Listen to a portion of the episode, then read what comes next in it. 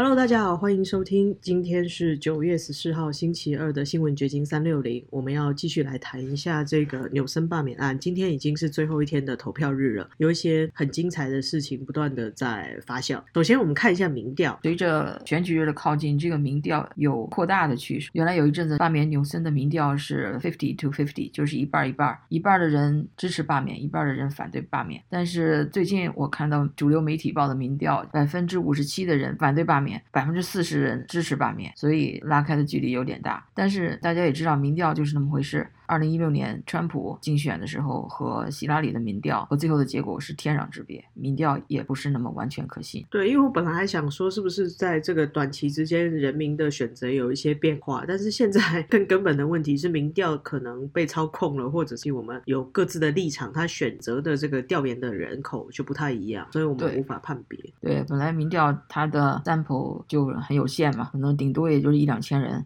然后他如果比较倾向于左派的媒体，他可能就会选择一些跟他们观点类似的读者。他可能都不意识到，但是结果就是这样。对你刚才提到，就是媒体他选择的会有一定的取向性。我们两个都在媒体工作，那你觉得这次媒体的报道选情有没有什么特殊的倾向性，或者其实还是很明显，大部分的人都是站在民主党的立场去发声，或者是共和党他们有什么不一样的报道方向？倾向性太强了，就是基本上所有的主流媒体都是比较偏左的嘛。那唯一的比较中立或者偏右的就是 Fox News 了。然后，所有的那些左派的主流媒体基本上一直就是在攻击 Larry Elder，就是。纽森的主要的对手其实有四十多个候选人在竞争替代纽森的位置，但是他们就专选这个黑人候选人 Larry Elder 来攻击，把他引向是川普支持者这样的一个方向，就是好像说，因为川普在加州的被污名化很严重，就像昨天拜登来到加州的长滩给纽森造势的时候。他就说：“加州人，你们如果把纽森赶下台了，那么你们就会获得一个川普的克隆。”他就指 Larry Elder 是川普的克隆，这就是他们一贯的竞选策略，就是说，因为川普已经是 Orange Man Bad。就是一提到这个名字，很多加州人常年被这个主流媒体所洗脑的话，他已经不去再思考。一听到川普这个名字，就代表着不好的那个意思了。所以你把那个 Larry Elder 往那川普那儿贴，把他描绘成川普的支持者，描绘成川普的克隆，那么人们也不会去思考，再去听 Larry Elder 的政见或怎么样，再去了解这个人，那就直接把就打成另类了。不过这有点。奇怪啊，就是我不喜欢 Larry Elder，我还是可以投 Yes，就是我还是要罢免纽森，但他可以选择其他人，他为什么非得打着这个攻击 Larry Elder 的旗帜？我认为就是因为他们认为 Larry Elder 是他们最大的威胁嘛，因为 Larry Elder 是 GOP 的 front runner，他是唯一的两位数的百分点领先，其他人都是 single digit，他的第二名才百分之五啊，百分之八，呃，反正就是差距挺大的。然后他一路领先到后来已经百分之三十多了，就是说他和第二名差距。太大了，就是在共和党的那个选举人阵营里面。不过，我觉得问题的本质还是在于现在的加州选民到底可不可以接受纽森继续做我们的州长啊？因为毕竟现在的。问题包括疫情，还有所谓的开不开放、去不去学校，种种都让人民很焦虑。就加州的选民需要为自己的自由去做一些争取。是，其实你选谁真的不是那么紧要，你只要 vote yes，在这次选票上只有两个问题嘛。第一个问题就是你要不要罢免纽森，答案就是 no 或 yes。你只要 vote yes，超过百分之五十的人如果 vote yes，那纽森就会被罢免。那第二个问题就是说，你要选谁来代替纽森？那时候你再做个选择。你无论是支持 Larry Elder，或者支持 Kevin Kelly，或者支持 Faulkner 那个圣地亚哥的市长，他是民调是第二名，仅次于 Larry Elder。但是他的很多主张，包括支持 vaccine mandate 强制疫苗令等，都跟民主党那边很接近，所以他是蛮受民主党那边欢迎的一个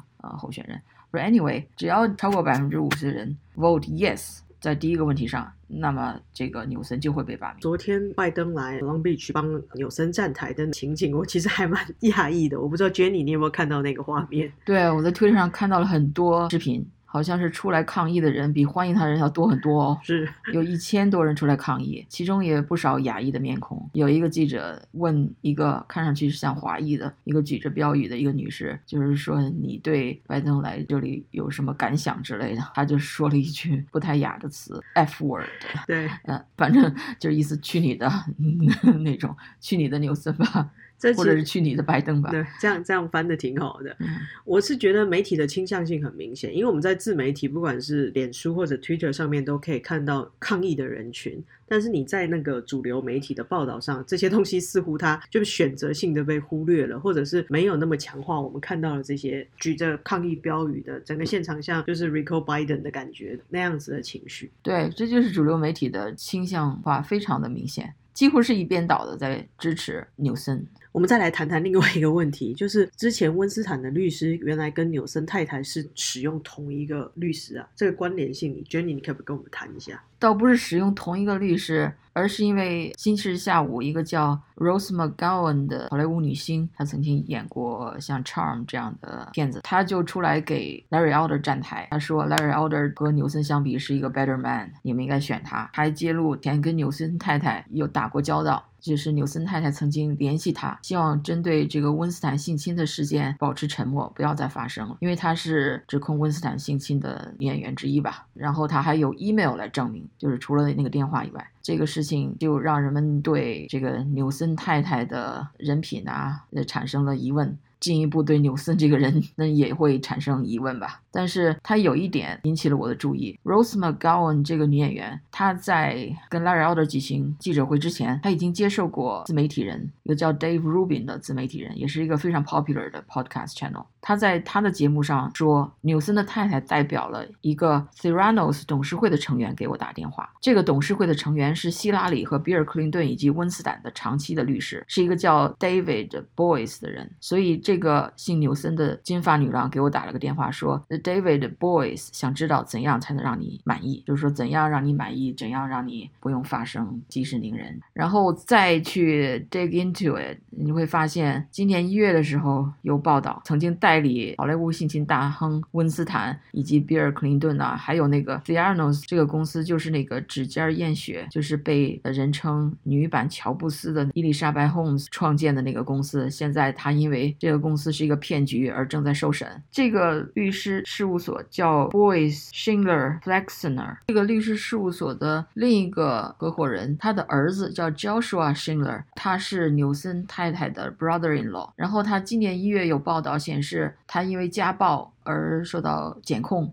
相对于纽森来说也是一个小小的丑闻吧。最近 CNBC 就报道，因为这个律师事务所他们接受的这些客户，让一些律师感觉不舒服，他们很多人就决定呃离开这个事务所了。看完这整个新闻的感觉，就是贵圈很乱。怎么说呢？可能需要跟大家理清一下，就是这个真的是人以群分，物以类聚吧。纽森的太太为什么会给这个 Rose McGowan 这个温斯坦的 accuser 去打电话呢？因为纽森的太太的 brother-in-law 的爸爸是代理温斯坦的律师事务所的创办人。而这个律师事务所又代理了其他的一些丑闻案子，包括那个指尖验血的那个公司，还有克林顿。要知道，克林顿还为那个指尖验血的公司站过台，而且是他那个公司的董事会成员。哇哦，这就是骗子跟骗子在一起。对，俗话说简单点，就是骗子跟骗子在一起。的确是。虽然现在他还没有被定罪，但是他整个圈钱还有就是非法集资是一个十百十大家都看到的现象。所以当这个人在不知情下站台，还有情可原。那如果说他本来就知道这是一个空头支票，根本没有这项技术，然后还去站台的话，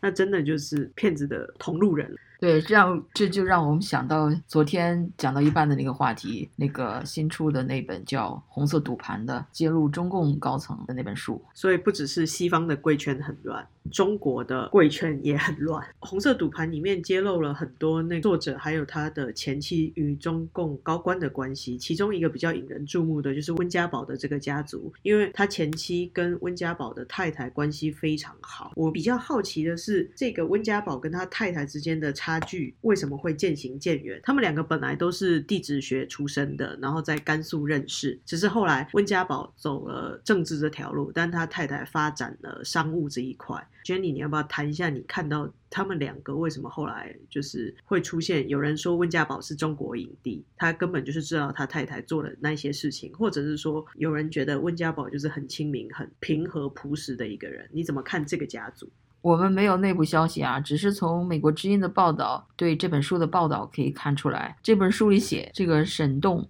这书的作者为温家宝进行了辩护。他说，温家宝起初对他太太张培丽的各种生意应该是不知情的，因为张是瞒着他进行的。呃，温家宝后来发现了一些问题，也表达了自己的不满。他说，温家宝有一次在震怒中还提出要与张培丽离婚，甚至准备出家当和尚。最后，中共出面阻止了这一切。如果这一段儿是真的话，那就说明这个温家宝还是洁身自好的。但是在中共那个环境下，可能你也没有办法，因为整个的大环境就是那样。因为张培丽他后来是北京的国家珠宝玉石质量监督检验中心的创始人之一，就是他制定了整个中国的珠宝宝石贸易的行业标准。然后上海的钻石交易所的成立也跟他有关，他简直就是垄断了 整个中国的稀有矿物整个产业，就是他说了算，这些证书啊、鉴定的方法都是他制定的，这个宝石多少价钱，其实就是他说。说了算，这其实是蛮恐怖的。所以最后在那个《纽约时报》爆出温家宝家族有多少钱的时候，才会那么惊人的数字。所以说，温家宝这个老婆也挺不简单的，就像沈栋这个老婆一样，都是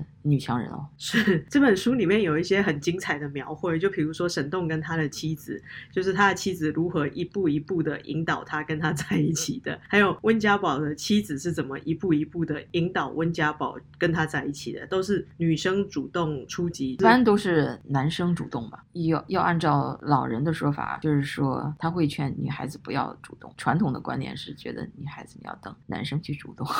不，现在时代已经变了。对，反正至少从这个细节，我们可以发现这两位女强人，她们不管是在生活、工作上，或者是感情上，她们都是很强势。对，特别是这个段伟宏，她一定是在关系学上面很有天赋的，因为关系学这个他没有学校，也没有。University or Academy 去教你怎样做关系学。但是有的人似乎天生，他可能在社会大学里面就学到了，就是这种关系学，他能够在各种人中游刃有余。你看他从一个专科学校毕业，然后怎么就窜升到当县长，然后又去中央，然后又能攀上温家宝的老婆，给温家宝的老婆像当闺蜜一样，当然是隔代闺蜜吧，也给他出主意，给他孩子找对象什么之类的出主意，真是不简单。让我想起了另外一个人，邓文迪，据说他也是很会搞关系，所以才能在上流社会很吃得开。那我们今天先聊到这，红色赌盘的故事很精彩，或许我们以后还有机会继续跟大家分析。今天就聊到这，拜拜，拜拜。